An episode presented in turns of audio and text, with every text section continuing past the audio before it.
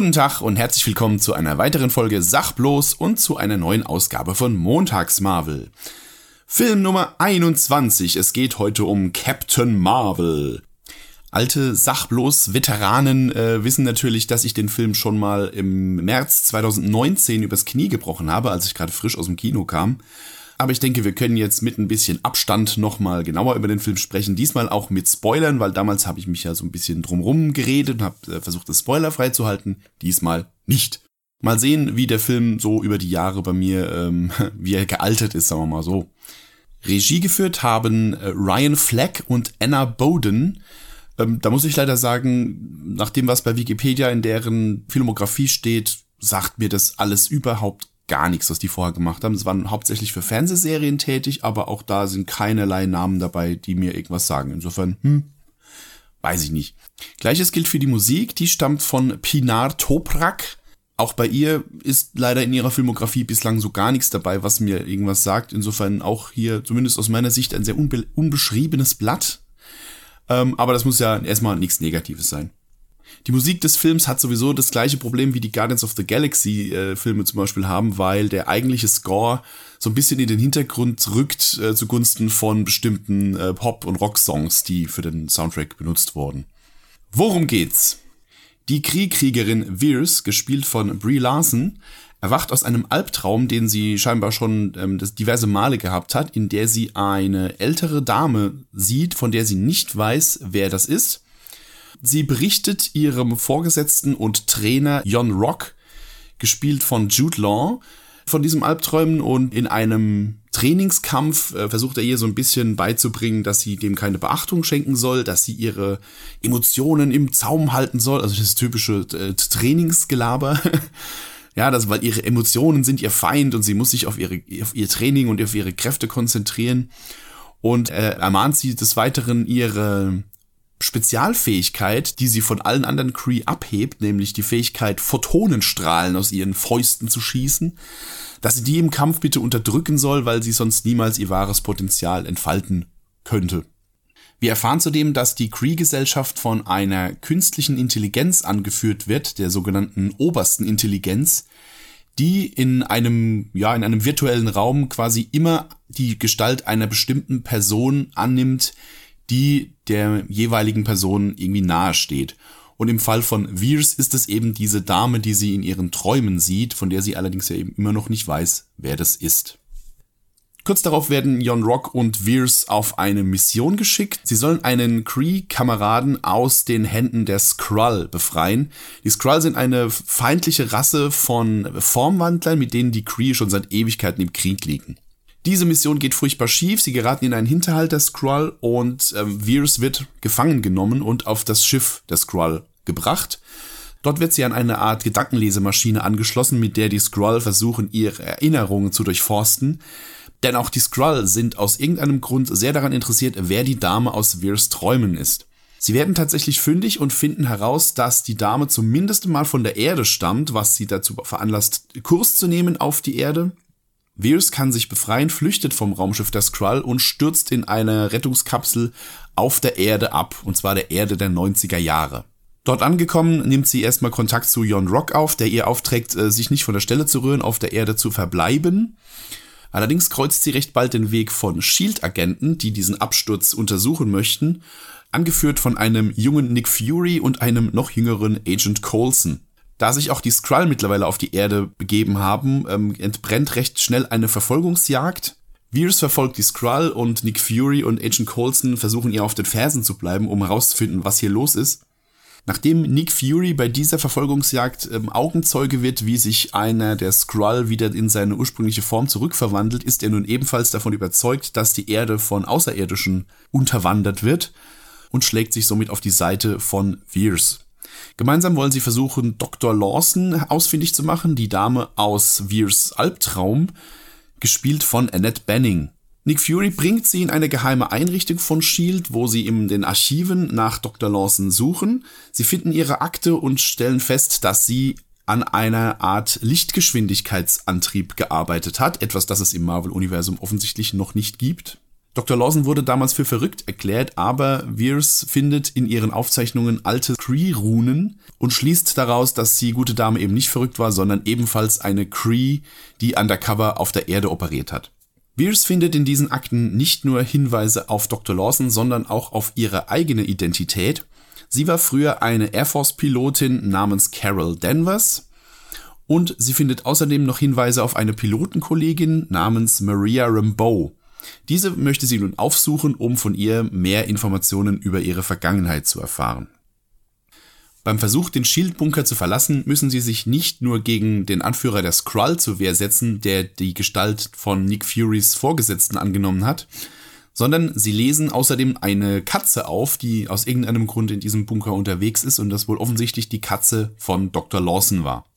Veers und Fury besuchen Maria Rambeau bei ihr zu Hause Dort wird Veers nicht nur die Geschichte bestätigt, dass sie damals Air Force Pilotin war, sondern sie erfährt auch ihren wahren Namen, nämlich Carol Danvers.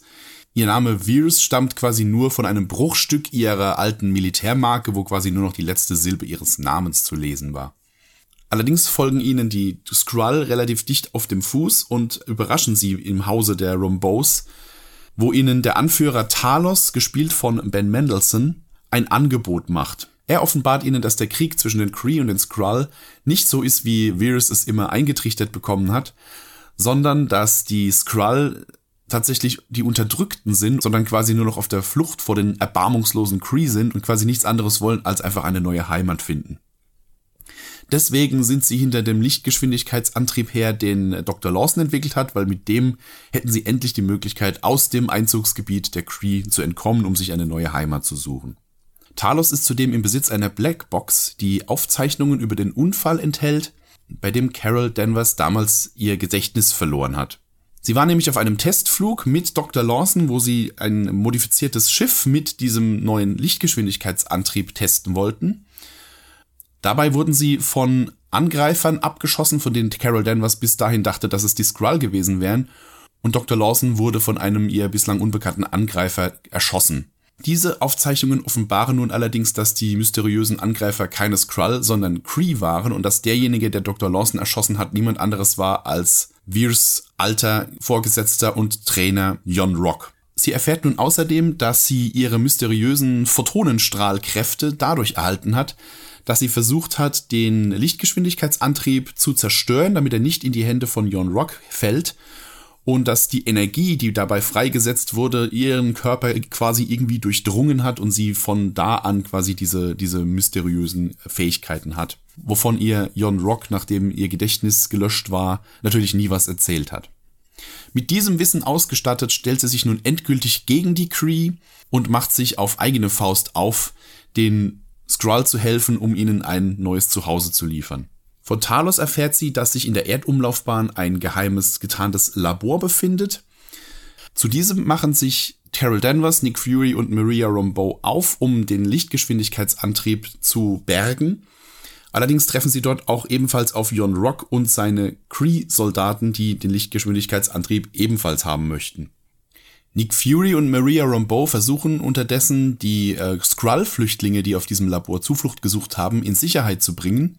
Das gelingt ihnen unter anderem, weil die Katze Goose, die sie aus mir nicht näher bekannten Gründen mit ins Weltall genommen haben, sich nicht als Katze, sondern als außerirdisches Wesen namens Flurken herausstellt. Ein seltsames Tentakelwesen in Form einer Katze, das in sich eine Dimensionstasche oder ähnliches äh, beherbergt und somit Dinge jeglicher Form und Größe verschlingen kann und somit ähm, eben auch eine ganze Gruppe Cree-Soldaten sich einverleiben kann. Carol Danvers wird überwältigt und einmal mehr vor die oberste Intelligenz geführt, gegen die sie sich aber dieses Mal erfolgreich zur Wehr setzen kann. Sie entfernt den ähm, Suppressor an ihrem Hals, der angeblich dafür da war, ihre Kräfte zu steuern. Und mit Entfernung desselben ähm, entfesselt sie plötzlich die komplette Macht, die ihr die ganze Zeit inne gewohnt hat. Und von da an ist sie quasi unaufhaltsam. Und keiner der Cree hat auch nur noch ansatzweise eine Chance gegen sie. Mit ihren neuen Kräften ausgestattet, besiegt sie die Kree-Soldaten, verschont allerdings ihren Anführer Jon Rock und schickt ihn nur mit der Botschaft zurück zu ihrem Heimatplaneten, dass sie bald zurückkehren und den Krieg beenden werde. Am Ende sieht man noch eine kurze Szene, in der äh, Carol Danvers Nick Fury ihr seinen Pager zurückgibt, den sie modifiziert hat, so dass er sie quasi quer durch die Galaxie jederzeit kontaktieren kann, wenn denn auf der Erde Not am Mann sei. Insofern weiß man jetzt auch, wo dieser Pager herkommt, den er am Ende von Infinity War hat fallen lassen. So, okay. Also, Captain Marvel. Ich habe gerade gemerkt beim Zusammenfassen der Handlung, wie unfassbar schwer das ist, diese Handlung irgendwie äh, sinnvoll zusammenzufassen. Durch dieses ganze Hin- und Hergespringe zwischen ihren Erinnerungen und den Teilen der Erinnerungen, die irgendwie falsch waren und die dann sich später als anders herausstellen. Also irgendwie ähm, ganz schön wirr das Ganze. Und ich muss halt auch leider sagen, dass diese, diese Nummer mit ähm, Held hat sein Gedächtnis verloren und muss es dann wiederfinden und dann hat man jetzt auch irgendwie schon ein paar Mal gesehen. Insofern fand ich das jetzt so als, ja, wirklich originell fand ich die Handlung halt nicht besonders. Aber ich meine, es ist ein Origin-Film, man muss halt irgendwie erklären, wo die Figur herkommt und ja, das ist nun mal die Geschichte. Das äh, geht schon irgendwie, aber ich fand es halt eben ein kleines bisschen verwirrend erzählt, sagen wir mal so die Figur Captain Marvel, mit der hatte ich ja irgendwie schon immer so ein bisschen Probleme, muss ich sagen. Also erstmal wusste ich, als der Film angekündigt wurde, damals noch nicht mal, dass es diese Figur überhaupt gibt. Ich fand den Namen irgendwie halt schon immer so ein bisschen cringy. Man ist, ich meine, klar, das Wort Marvel heißt so viel wie fantastisch oder wundersam oder keine Ahnung.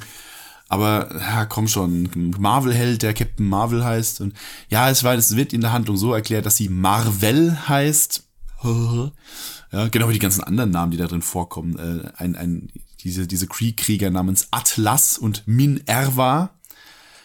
Ah, ja, da cringed so ein bisschen. Das, naja, was soll's. Und also mal vom Namen mal abgesehen, finde ich die Figur Captain Marvel halt so ein bisschen, ich weiß nicht, ich habe mit ihr so, also gerade gegen Ende, wenn sie dann ihre, ihre, ihr volles Potenzial dann entfaltet und ne, ihre kompletten Kräfte da auspackt, ich habe mit ihr halt leider das Superman-Problem. Sie hat, sie, sie ist zu überpowered. Ne, sie kann alles, sie kann fliegen, sie ist mehr oder weniger unzerstörbar, sie hat ähm, keine Ahnung, wie groß ihre Feuerkraft ist, die sie da quasi in ihren Fäusten hat und ähm, keiner kann ihr was. Sie ist irgendwie unbezwingbar, ja. Und ich finde halt Figuren, die keinerlei Probleme mit irgendwas haben, sind halt irgendwie auch so ein bisschen langweilige Figuren. Ich bin mal gespannt, wie es mit ihr weitergeht. Bin ja immer noch der Meinung, dass jetzt in Zukunft äh, ein paar Marvel-Filme mehr dazu kommen werden, die im Weltall spielen. Und dass ihr da der ein oder andere Widersacher entgegentreten wird, der eben ihr gewachsen ist und wo sie eben nicht so einfach gegen ankommen kann. Aber das ist halt so ein Problem, das habe ich zum Beispiel, das erinnert mich so ein bisschen an Dragon Ball, Dragon Ball Z. Wenn dann die Helden irgendwann so mächtig sind, dass man sie quasi nur noch vor Herausforderungen stellen kann, in denen man ihnen noch krassere Feinde entgegenstellt, die eben noch größere Energiestrahlen schießen können und äh, das ist so ein bisschen langweilig, wenn es eben überhaupt keine Herausforderungen für, ähm, für den Helden mehr gibt, außer einen Gegenspieler, der eben noch stärker ist. Hm. Ich bin mal gespannt, was aus ihr wird als Figur, aber jetzt so in der aktuellen, also jetzt in dem, in dieser Phase noch aktuellen Riege an Helden ist sie eben massiv überpowered. Sie ist im, im Vergleich zu einem Captain America oder zu einem Iron Man ist sie einfach meilenweit weg davon, was das Power Level angeht und das ähm, degradiert eben die anderen Helden, die Avengers und so weiter, so ein bisschen zu Helden zweiter Klasse. Und das ist schade. Man, wir kommen ja dann im nächsten Film dazu, wo man sieht, wie sie damit umgegangen sind mit dem Problem, aber das ist halt auch mehr so eine mittelgute Lösung. Aber da kommen wir dann in der nächsten Woche zu, wenn wir über Endgame sprechen. Ja, zurück zum Film. Ich fand zum Beispiel diese, diese Mission, auf die sie da am Anfang geschickt wird, fand ich furchtbar verwirrend. Erstmal spielt die in einer völlig vernebelten Umgebung. Ich fand es super schwer, da mich zurechtzufinden, was da eigentlich los ist. Und dann sind die äh, Leute, die sie da eigentlich retten wollen, auch noch Formwandler und sind eigentlich Gegner. Und dann ist dieser eine Sniper, der äh, scheinbar auch nicht ganz das tut, was er soll. Und irgendwie, äh, ich fand diese Szene einfach verwirrend irgendwie. Also die hätte man so ein bisschen schöner inszenieren können. Was ich mich gewundert habe, die Skrull, als sie da auf dem Skrull-Schiff sind, haben so offensichtlich so eine Art, ähm, was ist denn das? Wesen zweiter Klasse? Also so, so, eine Art Minions. Die sehen aus wie so Goblins mit so Glubschaugen und, und ne? Also das sehen, die sehen eben nicht aus wie die normalen Skrull, sondern wie so eine Art Unterkategorie von denen, die so die niederen Arbeiten erledigen. Also keine Ahnung, was das genau soll. Dass die Skrull sich dann als die eigentlich Unterdrückten und gar nicht als die großen Bösen herausstellen, fand ich einen ganz interessanten Kniff, weil in den Comics ist es ja wohl tatsächlich genau so, dass die Kree die, die Guten sind und die Skrull eben die Bösen. Da gibt's ja dann noch hier diese ganze Comicreihe um den Secret War, wo die ganze Erde mit ähm, Skrull quasi unterwandert ist, die dann teilweise sogar die auch die Avengers ersetzen und so weiter und so fort. Ähm, ich glaube, dass sie diese Handlung auch irgendwie nochmal aufgreifen werden in Zukunft. Aber der jetzige Stand ist eben, dass eben gar nicht die Skrull die Bösen sind, sondern die Kree. Und äh, ja, fand ich mal einen ganz netten Twist, dass sie das einfach mal umgedreht haben. Und ich bin gespannt, wie sie das auflösen. Was ich an dem Film super finde, ist, dass Nick Fury mal eine bisschen größere Rolle kriegt und dass man halt ihn so ein bisschen erlebt, wie er so als junger Mann so drauf war. Was ich super faszinierend fand, ist, dass sie eben ihn nicht einfach als jungen Mann mit einem neuen Schauspieler besetzt haben, sondern dass sie ihn tatsächlich über den kompletten Film de-aged haben mit dieser, also ne, mit, mit CGI eben jünger gemacht haben. Und das sieht so unfassbar gut aus. Ich habe mich ja in den letzten Filmen schon über diese Technik schon äh, ausgelassen, gerade hier als äh, Michael Douglas jünger gemacht haben und so weiter und so fort. Aber das sind ja immer nur kurze Szenen gewesen. Und hier ist eben über den kompletten Film äh, Nick Fury als junger Mann zu sehen. Und das ist so gut gemacht, dass man es tatsächlich nicht merkt. Also klar, man weiß das, dass der eigentlich älter ist, aber das, ich finde, das, das guckt sich so weg irgendwann und dann man vergisst, dass er eigentlich älter sein müsste. Und das ist also aus der, von der technischen Seite her wirklich geil gemacht. Gleiches gilt für ähm, Phil Coulson. Ich finde schön, dass er erstmal wieder dabei ist, weil ähm, er war immer cool. Es war schade, dass er in Avengers äh, direkt weggekillt wurde. Mittlerweile, nachdem ich mich jetzt mit Agents of Shield so ein bisschen befasst habe, finde ich es auch ähm, immer wieder schön, ihn wieder zu sehen und auch äh, schön, dass er hier, wenn auch keine große Rolle, aber zumindest mal ähm, wieder auftaucht. Auch wenn man bei ihm so ein bisschen mehr sieht, dass er verjüngt wurde, aber es ist auf jeden Fall schön, dass Phil Coulson wieder am Start ist. Die ganze Nummer mit dem äh, 90er-Jahre-Setting finde ich, ja, war mal ganz nett, aber sie hauen es einem halt wirklich mit der Keule auf den Kopf, weil Äh, sie, sie stürzt am Anfang in den Radio Shack, die gibt's ja mittlerweile scheinbar auch nicht mehr. Und da äh, direkt ein Game Boy groß im Bild und ich glaube auch ein Walkman und alle diese ganzen, diese ganzen Referenzen an die 90er Jahre werden einem so richtig fett ins Gesicht gedrückt und ich finde ein bisschen dezenter wäre es auch gegangen, ja. Wenn die da zum Beispiel diese Disk da in den Computer schieben, wo diese Blackbox-Aufnahmen drauf sind und man sieht diesen, diesen fetten Windows 95 Ladebalken.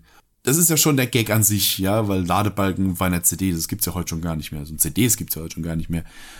Und der Gag an sich hätte so schon funktioniert, aber dann muss dann tatsächlich noch mal jemand sagen, was macht es da? Es lädt. Ja, das haben wir alle gesehen, aber ne, sie müssen es halt noch mal erwähnen. Und das ist so ein bisschen, also ein bisschen weniger wäre da tatsächlich auch mehr gewesen. Und der Soundtrack hilft dabei eben auch nicht unbedingt, wenn da keine Ahnung, wenn, wenn äh, Captain Marvel da auf dem äh, Raumschiff dann mit ihrer vollen Power gegen die Kree-Soldaten kämpft und es dröhnt in voller Lautstärke I'm Just a Girl von No Doubt. Das ist ein cooles Lied, aber es ist halt wirklich so wieder dieses, diese 90er Jahre Keule, die man da aufs Auge gedrückt kriegt. Oder wenn sie in, zum Schluss sich gegen die oberste Intelligenz da auflehnt und es äh, tönt dann ähm, Come As You Are von Nirvana und so. Ja, es ist, äh, es wäre ein bisschen dezenter gegangen, sagen wir mal so. Was ich an Captain Marvel beziehungsweise an Carol Danvers und ihrer, ihrer Verkörperung durch Brie Larson irgendwie nicht richtig leiden kann, ist so diese Art, die sie drauf hat. Die hat die ganze Zeit so eine, so eine suffisante Arroganz, die sie da so zur Schau stellt. Das ist am Anfang geht es noch, aber je mehr sie da mit ihren Kräften zurechtkommt und gerade wenn sie sich dann quasi nur noch unter Menschen aufhält, die ja quasi gar nichts können, dass sie die ganze Zeit so diesen, diese, diese Arroganz da ausstrahlt, von wegen so, ja, ich äh, bin euch allen überlegen und ne, das ist irgendwie, ich weiß auch nicht, ich mag ihre Art nicht. Da, ich weiß nicht, ob, ob Brie Larson das schlecht rüberbringt oder ob das von der Regie so gewollt war, aber irgendwie, ich finde Carol Danvers einfach leider eine sehr unsympathische Figur. Und dass sie dann eben auch noch eine um, unkaputtbare Superheldin ist, ähm, die auch noch anderen allen völlig überlegen ist, hilft da ja auch nicht unbedingt. Dann gibt's immer wieder mal so Szenen, wo es dann so ein bisschen menscheln soll zwischen den Charakteren. Äh, Gerade wenn sie da so mit Nick Fury im Cockpit sitzt und die sich da unterhalten und dann auch so Witze machen und dann auch, äh, wenn die dann lachen muss, das wirkt total gekünstelt. Also die ist die ganze Zeit so dieses, diese kalte, leicht überhebliche Person. Und auf einmal fängt's da an, dass sie da Geschichten aus dem Nähkästchen auspackt und irgendwie, das, irgendwie passt es nicht. Und es wirkt auch von der Inszenierung her so, als hätten sie diese, diese auflockernden Momente so nachträglich reingeklebt in den Film, damit die eben ein bisschen menschlicher rüberkommt. Aber irgendwie funktioniert das für mich nicht so richtig. Jedes Mal, wenn Carol Danvers menschelt und mal lachen muss oder mal Witze erzählt, dann wirkt das total gekünstelt. Wie so ein Roboter, der jetzt auf, auf Humormodus gestellt wird. Und irgendwie, ich weiß auch nicht, das funktioniert für mich nicht. Ganz nett am Ende finde ich den ähm, in Anführungszeichen Zweikampf zwischen ähm, Captain Marvel und äh, Jon Rock der ja quasi gar nicht stattfindet, sondern er nur seinen Monolog da hält von wegen, du musst mir jetzt äh, dich unter Beweis stellen, dass du endlich deine Lektion gelernt hast und sie ihn dann einfach so weg, wegschießt mit so einem Photonstrahl und dann ihm zu ihm geht und sagt, ich muss dir gar nichts beweisen. Finde ich ganz nett. Das ist halt wieder so ein bisschen Feminismus mit reingebracht, von wegen hier Frauen müssen den Männern überhaupt nichts beweisen und so. Das finde ich auch ganz gut, die Message. Und ich finde, einen Zweikampf zwischen den beiden hätte ich jetzt am Schluss auch nicht nochmal gebraucht. Das ist okay so und auch die Message, dass sie eben für sich alleine steht und so. Ist okay, passt. Immerhin ist Captain Marvel mal eine originäre weibliche Superheldin. Da gibt's ja viel zu wenige von. Jetzt mal von Wonder Woman mal abgesehen. Ähm, gut, im MCU haben wir noch die äh, Black Widow. Und klar, unter den X-Men gibt's noch diverse weibliche Heldinnen, aber die sind ja wiederum Teil eines Teams. Aber so ähm, eigene weibliche Heldinnen, die nicht einfach nur die weibliche Version eines bereits etablierten männlichen Helden sind, wie zum Beispiel She-Hulk oder Spider-Girl oder Batgirl oder, ne, das gibt's viel zu wenig. Insofern ist auch mal schön, dass es mal eine originäre weibliche Heldin gibt. Das muss man ja aber tatsächlich schon mal lobend erwähnen. Darüber hinaus bin ich allerdings nicht ganz sicher, ob diese Figur Captain Marvel so als ja, so als Sinnbild für eine starke Frauenfigur funktioniert, weil normalerweise ist es ja so, dass wenn, wenn man eine starke Frauenfigur etablieren möchte in einem Film, dass sie eben Probleme beziehungsweise Hindernisse, Herausforderungen hat, die sie aus eigener Kraft überwinden kann. Aber ich weiß nicht, wie inwiefern das mit einer Figur funktioniert, die eben aufgrund der Tatsache, dass sie unbesiegbar ist, eben keinerlei Probleme hat. Insofern weiß ich nicht genau, wie gut die so als Vorbild für junge Frauen funktioniert, keine Ahnung. Es können ja die weiblichen Zuhörerinnen gerne mal kommentieren, äh, wie sie so äh, zu der Figur Captain Marvel steht. Würde mich mal interessieren.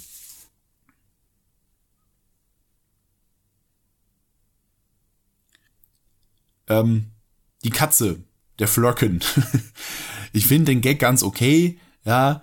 Ähm, man mag sich fragen, warum dieses interdimensionale Tentakelwesen sich ausgerechnet die Form einer Katze ausgesucht hat und warum die äh, optisch nicht von einer irdischen Katze zu unterscheiden ist, aber äh, mal drauf, drauf geschissen. Der Gag ist ganz okay. Ich hätte ihn äh, vielleicht ein bisschen weniger gebraucht im Film. Also einmal Tentakel aus der Katze kommen lassen, hätte für mich gereicht. Ich hätte es jetzt nicht zwei, dreimal gebraucht. Aber okay, ja, ist, ist als Gag ganz in Ordnung. Also er, erklärt wird es wohl so, dass diese Flurken wohl tatsächlich eine Dimensionstasche in sich tragen, deswegen äh, in der Lage sind, alles und jeden zu verschlingen. Ähm, ja. Äh, Fun Fact übrigens, Brie Larson ist hochgradig allergisch gegen Katzenhaare. muss beim Dreh äh, ganz großer Spaß gewesen sein, weil sie ähm, ja eben quasi nicht mit der Katze im gleichen Raum sein kann, ohne dass ihr alles anschwillt. Und ähm, deswegen haben sie für den Film wohl wirklich nur die Szenen mit ihr und der Katze gedreht, die unbedingt nötig waren, weil sie es eben überhaupt nicht ausgehalten hat, mit, mit der Katze im gleichen Zimmer zu sein. Wird ja noch lustig für kommende Filme. Okay, also unterm Strich ist Captain Marvel nach wie vor einer der Marvel-Filme, die ich leider am wenigsten mag. Das liegt hauptsächlich daran, dass mir die Figur nicht gefällt und dass mir Brie Larson in dieser Rolle einfach zu arrogant und zu unsympathisch rüberkommt. Und dass es halt ein relativ wirrer Origin-Film ist, der für mich jetzt nicht so wirklich viel Elemente hat, die ich jetzt immer wieder gucken müsste. Also Vielleicht kriegen sie in den Nachfolgeteilen das ein bisschen besser hin, dass man mit ihr eben auch mal eigene Geschichten ähm, etablieren kann, wo sie auch ein bisschen gefordert wird, sagen wir mal so. Aber dieser Origin-Film ist jetzt für mich leider eher in den unteren Rängen des äh, Marvel Cinematic Universe angesiedelt. Ja. Wir haben natürlich wieder Post-Credit-Scenes. In der ersten sehen wir, wie in der jetzigen Zeit quasi die ähm, im Avengers Hauptquartier Steve Rogers und Natascha Romanoff und Bruce Banner um diesen äh, ominösen Pager rumstehen und der offensichtlich aufgehört hat zu senden und während sie noch grübeln, warum das Ding aufgehört hat zu senden und wem das überhaupt kontaktiert hat, steht hinter ihnen auf einmal Captain Marvel und fragt nach dem Verbleib von Nick Fury. Also ab da ist eben Captain Marvel auch auf der Erde der Neuzeit bei den Avengers angekommen und wie es dann an der Stelle weitergeht, sehen wir dann in Avengers Endgame. In der zweiten Post-Credit-Scene sehen wir, dass äh, Nick Fury offenbar äh, Goose, den Flurken, ähm, ja, adoptiert hat. Der lebt jetzt offensichtlich im Shield-Hauptquartier. Und wir sehen A, dass ähm, der Kratzer, den er vom Flurken am Auge gekriegt hat, ihm dazu geführt hat, dass er sein Auge verloren hat. Das finde ich auch nett, dass eben so das kein, keine krasse Heldentat oder sonst irgendwas war, wo er sein Auge verloren hat, nur so, sondern nur so ein blöder Kratzer von einer Alien-Katze. Und wir sehen am Schluss eben, dass Goose auf den Schreibtisch springt und äh, den Tesseract hervorwürgt, den er zuvor verschluckt hat. Und somit wissen wir auch, wie der Tesseract in die Hände von Shield geraten ist. Okay. Das war's zu Captain Marvel. Und wir sind tatsächlich schon mit der vorletzten Folge von Montags Marvel fertig. Das heißt, nächste Woche kommt das große Finale. Es geht um Avengers Endgame. Und denkt dran, wenn ihr in dieser letzten Folge von Montags Marvel dabei sein möchtet, dann habt ihr noch die Chance bis heute Abend, also bis zum Mitternacht des Montags, den 19.10., die Chance, entweder einen Kommentar zu schreiben von maximal 110 Worten Länge, wo ihr euren Senf zu Avengers Endgame dazu schreiben könnt, oder eine Soundaufnahme von einer Minute.